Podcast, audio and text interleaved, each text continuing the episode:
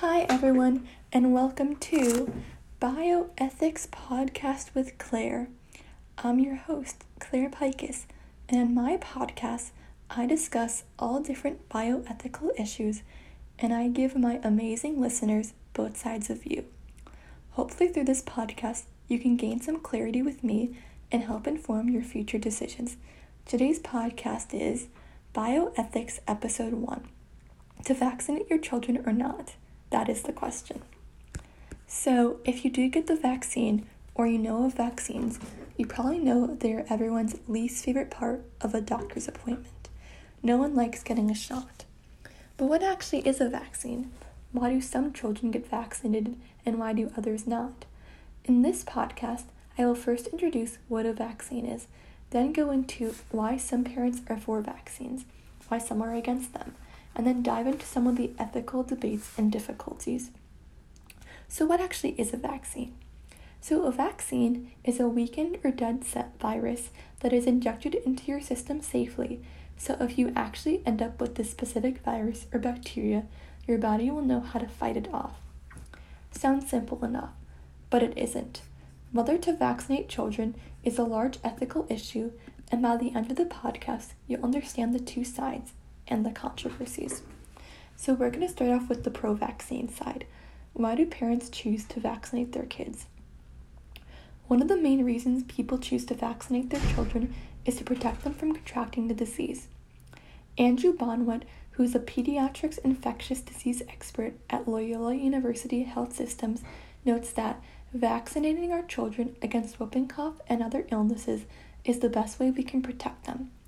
The next best defense we have for children is good hand washing technique, technique and also not sending children to school, daycare, or after school programs if they are sick.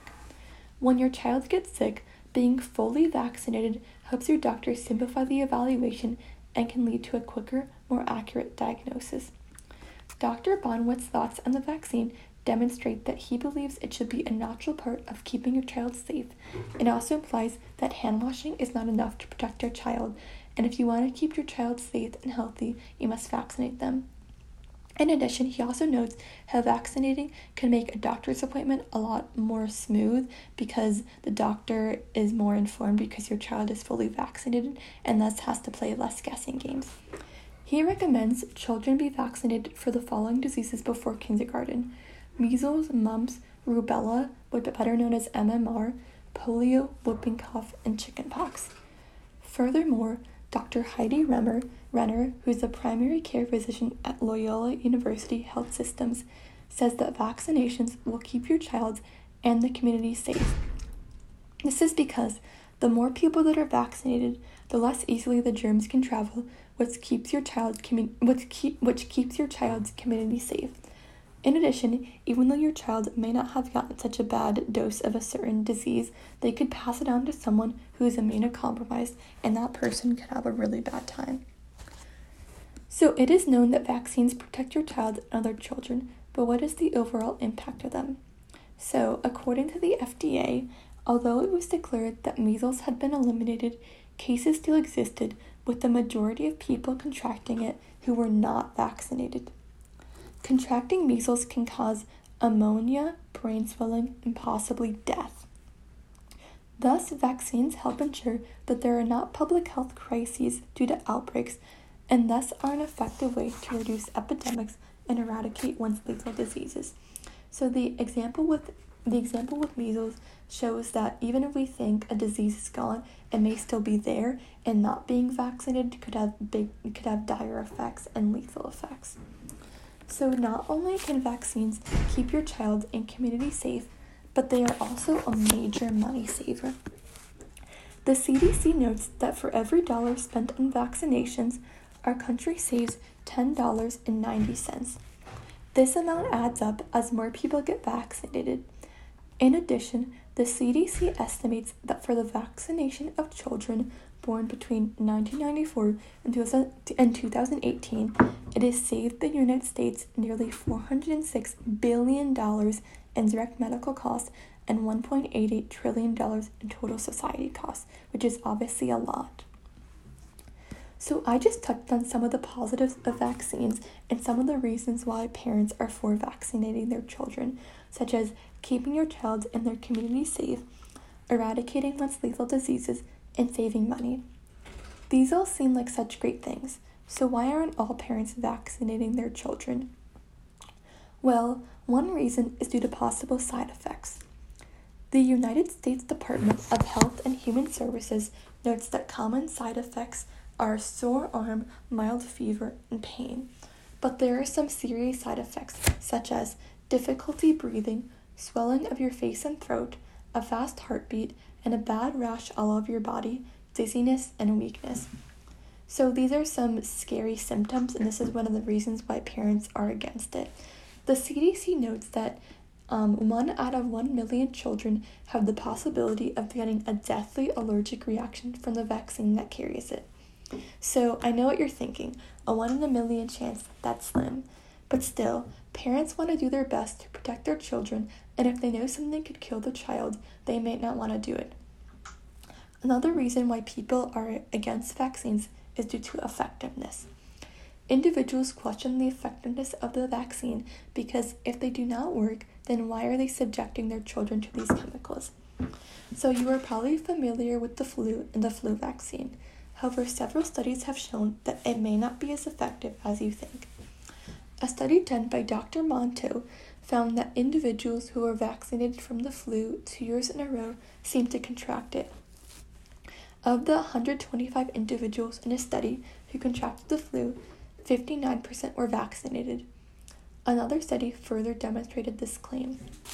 The Mayo Clinic found that children who had asthma and received the flu vaccine were more at risk to be hospitalized than children who did not.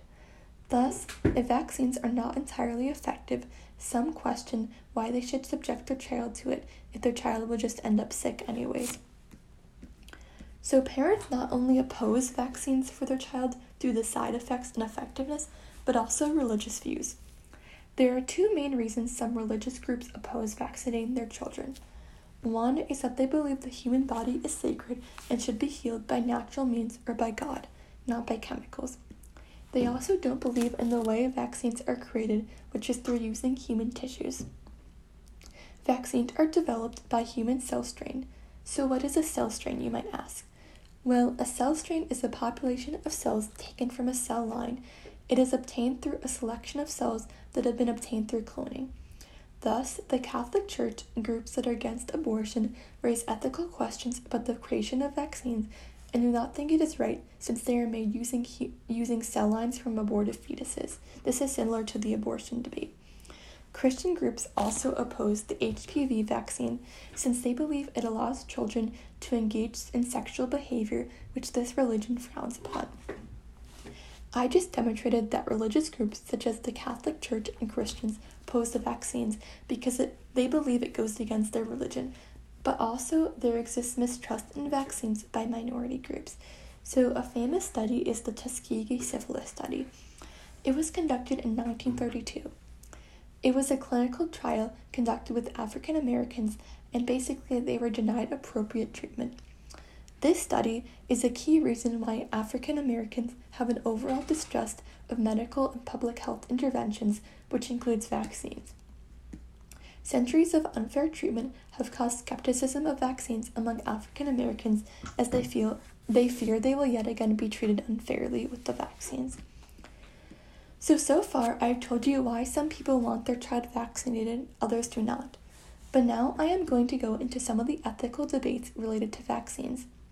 One of them is mandates.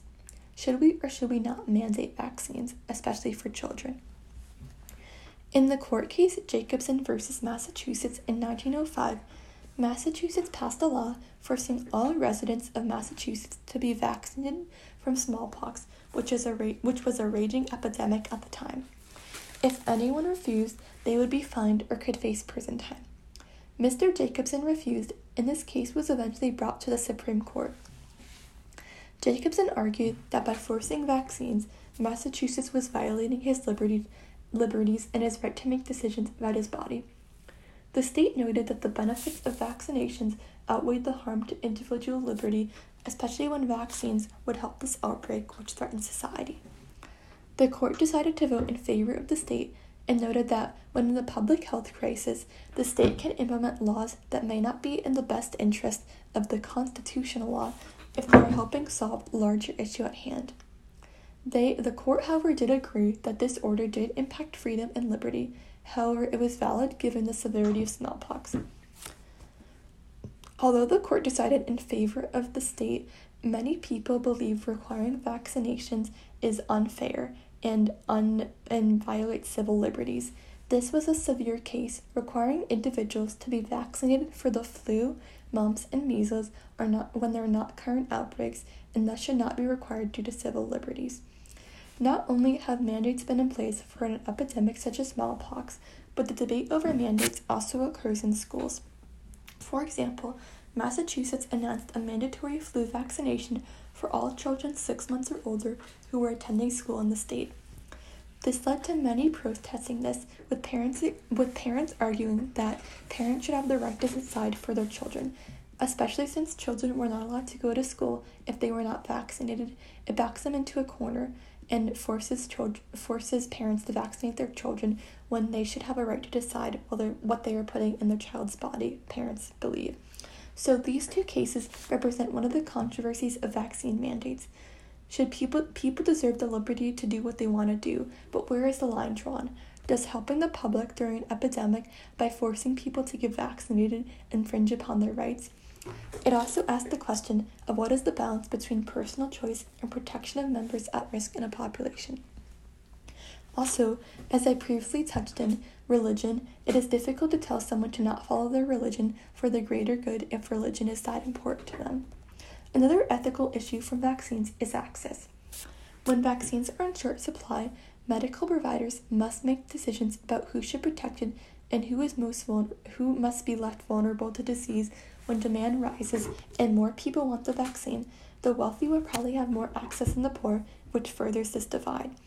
This brings up the debate of who is deserving of the vaccine, whether all lives are equal and deserving of this. In addition, it's difficult to decide which group should be given priority and ensure that all low income groups get afforded the same opportunities as those higher income groups. I hope you enjoyed today's podcast on the controversy of vaccinating children. For my podcast, I hope you learned about why vaccines are commonly used, why some people are for and some people are against it for their children. I also hope you learned about some of the debates with vaccines, such as with mandates and distributing vaccines, why it is so controversial. I hope you have a great day.